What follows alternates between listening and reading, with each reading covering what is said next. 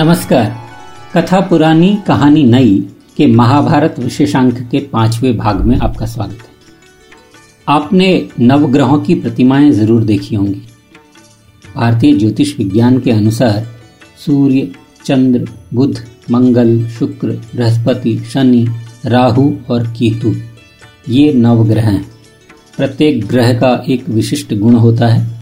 इन गुणों और आपस की जो तुलनात्मक खगोलीय स्थिति होती है उससे समझा जाता है कि ये सारे ग्रह पृथ्वीवासियों, यानी हमारी और आपकी स्थिति को प्रभावित करते हैं। आज हम यहाँ बुध ग्रह की कथा सुनेंगे। बुद्ध की कथा इसीलिए कि इस ग्रह की कथा महाभारत के पात्रों से जुड़ी हुई है।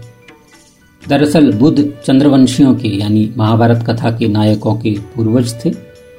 चंद्र और उनके पुत्र बुद्ध की कथा से कुरुवंश के राजाओं के गुण दोषों के कारण का भी कई बार स्पष्टीकरण दिया जाता है। जैसा कि आप लोग परिचित ही हैं कि हमारे इतिहास में दो प्रसिद्ध वंश हुए हैं, एक सूर्य वंश और एक चंद्र वंश सूर्य ऊर्जा के स्रोत हैं, उनसे ही सूर्य वंश उपजा ऐसा माना जाता है। तो सूर्य भगवान के गुणों के अनुरूप सूर्यवंशी चारित्रिक दृढ़ता, सम्मान, मर्यादा और अनुशासन से ओतप्रोत दिखाए जाते हैं। सबसे बड़ा उदाहरण तो भगवान राम स्वयं है। दूसरी ओर चंद्रमा का गुण है पैशन, यानी जोश, या राग, या जुनून। तो आप पाएँगे कि महाभारत कथा के राजा भी चंद्रमा की तरह ही भावनात्मक उतार चढ़ाव दिखलाते रहते हैं। अब ये जो बुद्ध की कहानी है, ये महाभारत के एक और संवेदनशील विषय को भी दिखलाती है। और वह विषय है नियोग की सामाजिक स्वीकृति और पितृत्व का सिद्धांत। विस्तार से हम इसकी चर्चा करेंगे जब कहानी पर जाएँगे तो आइए सुनते हैं बुध ग्रह की कहानी। जैसा कि आप जानते हैं, बृहस्पति और शुक्र क्रमशः देवताओं और दैत्यों के गुरु हैं। बृहस्पति जी का अधिकांश समय इंद्र की नगरी अमरावती में ही बीतता था। सृष्टि के नियमन के लिए यज्ञ, दैत्यों को कमज़ोर करने के लिए यज्ञ और सुशासन के लिए यज्ञ, ये सब होते रहते थे और गुरु बृहस्पति इन सब में व्यस्त रहते थे। यज्ञ में चूँकि स्त्री और पुरुष दोनों की उपस्थिति अनिवार्य मानी गई है तो प्रत्येक अनुष्ठान में उनकी पत्नी तारा भी उनके साथ शामिल होती थी। अब बृहस्पति सौम्य थे, लेकिन बहुत पढ़ाकू थे। तर्क और ज्ञान के अधिष्ठाता माने जाते हैं, और तर्क स्वभावतः ही कठोर और ठंडा होता है। तो कहते हैं कि तारा उनसे ऊब गई थी। और ऐसे ऊब वाले समय में उन्हें साथ मिला चंद्रमा का, जिनमें पैशन था तो भरपूर था। और चंद्रमा में तो सोलह कलाएँ भी थी। तो तारा और चंद्र दोनों चुंबक की तरह एक दूसरे के नज़दीक आ गए। और एक दिन तारा बृहस्पति का घर छोड़कर चंद्रमा के साथ चली आई। देवताओं को जब यह पता चला तो बड़ा परेशान हुए, लेकिन असमंजस में थे कि क्या करें। क्या तारा को ऐसे पति के पास लौटने को विवश करें, जिनके लिए उनकी उपयोगिता मात्र अनुष्ठानों भर के लिए है? या उन्हें चंद्रमा के पास ही रहने दें, जहाँ रहकर वह सुखी और उल्लसित महसूस करती हैं? परंतु स्थिति इतनी आसान नहीं थी। जैसा स्थिति उस समय थी, वो थी सबसे बड़ी बात कि यज्ञ की अनिवार्यता। प्रत्येक कार्य के लिए यज्ञ अनिवार्य था। सृष्टि के संचालन से लेकर बुराई की पराजय तक। तो काफ़ी विचार विमर्श करने के बाद देवराज इंद्र ने तय किया कि एक व्यक्ति की खुशी से अधिक समग्र सृष्टि का हित होता है। बिना यज्ञ के तो संसार दुख और अंधेरे में डूब जाएगा। अस्तु सब देवताओं ने तारा को मनाया कि वह अपने पति बृहस्पति के पास वापस लौट जाए। अनमनी सी तारा बृहस्पति के पास लौट आई। परंतु इसी बीच वह गर्भवती हो गई। गर्भावस्था के दौरान उन्होंने कभी यह रहस्य नहीं खोला कि गर्भस्थ शिशु का पिता कौन है। चंद्रमा और बृहस्पति दोनों ने ही होने वाले शिशु पर अधिकार का दावा किया था। तारा ने नियत समय पर एक शिशु को जन्म दिया। कहते हैं, जब तारा ने तब भी यह रहस्य नहीं खोला कि यह शिशु किसका पुत्र है तो एक चमत्कार हुआ। नवजात शिशु ने स्वयं क्रंदन करते हुए अपनी माँ से ही यह प्रश्न कर दिया कि वह किसका पुत्र है। नवजात शिशु की ऐसी मेधा देखकर देवताओं ने बालक से मोहित होते हुए उसका नाम रख दिया बुध। बुध यानी एक ऐसी बुद्धि का स्वामी जो गलत और सही का प्रश्न उठा सकता था और उत्तर भी जान सकता था। अब जब पुत्र प्रश्न करेगा तो माँ विवश होती ही है तो विवश होकर माँ तारा को आखिरकार बताना ही पड़ा कि बुद्ध के पिता कौन है। और जब तारा ने लिया नाम चंद्रमा का तो मानव भूचाल आ गया। तर्क और युक्ति के स्वामी, सदैव शांत रहने वाले देवगुरु बृहस्पति तो मानव क्रोध से बावले हो गए।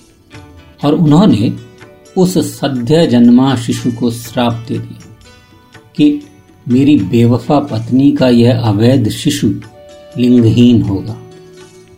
यह न स्त्री होगा, ना ही पुरुष होगा। परंतु श्रोताओं, कोई भी शिशु अवैध कैसे हो सकता है? देवताओं को बृहस्पति का यह श्राप बिल्कुल पसंद नहीं आया।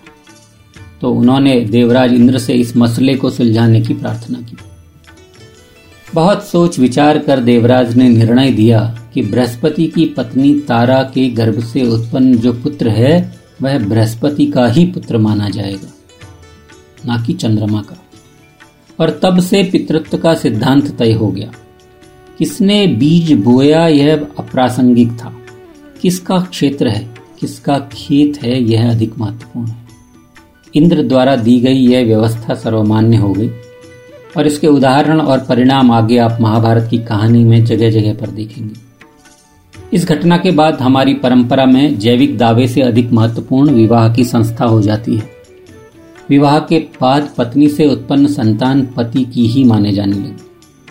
जैसे आप जानते ही हैं, कुंती और माद्री के पाँच पुत्र महाराज पांडु के ही पुत्र माने गए।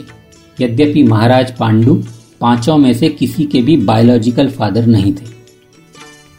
अब पुरानी कहानी पे लौटें तो पिता के श्राप से दुखी, बुद्ध की स्थिति अजीब थी। आपने अगर कभी ध्यान से बुद्ध की मूर्ति को देखा होगा गौर से तो आप पाएँगे कि उनका जो वाहन है ना, वो एक अद्भुत प्राणी है, जिसका सिर हाथी का है और बाकी शरीर शेर का। ऐसा क्यों है? इस पर बाद में चर्चा करेंगे, लेकिन अभी आप उसकी परिस्थिति देखिए, उस बालक की जो पिता द्वारा लिंग विहीन शापित था। उसके जैविक पिता तो पैशनेट चंद्रमा थे, लेकिन उसका लालन पालन हुआ बृहस्पति जैसे घोर तार्किक के घर में। और जब जैसे जैसे बुद्ध बड़े हुए तो उन्हें चिंता सताने लगी कि उनका जीवन साथी कौन बनेगा। माँ के पास ही जा सकते थे तो माँ उन्हें ढांढस बताती कि नहीं, कोई ना कोई मिल जाएगा। ईश्वर की इस प्रकृति में हर किसी को उसके योग्य साथी मिल ही जाता है। ऐसा ही बुद्ध के साथ भी हुआ। इस कहानी के समानांतर एक दूसरी कहानी चल रही थी। मनुष्यों के पहले पुरुष यानी स्वयंभू मनु के एक पुत्र थे सद्युमन। कहते हैं, एक बार वो ऐसे वन में चले गए, जहाँ प्रयंकर भगवान शिव ने अपना सम्मोहन फैला रखा था। माँ भगवती की इच्छा थी कि वो एक ऐसी जगह शिव जी के साथ रहें, जहाँ शिव शंकर के अलावा और कोई अन्य पुरुष ना तो शिवजी ने देवी को प्रसन्न करने और उनकी इच्छा का मान रखने के लिए उस वन के सभी प्राणियों को स्त्री रूप में बदल दिया अब सद्युमन बिचारे को तो यह बात मालूम नहीं थी तो वह उस वन में घुसते चले गए। और जैसे ही वन में घुसे तो जो होना था वो हुआ, और अच्छे खासे नवयुवक सद्युमन स्त्री बन गए।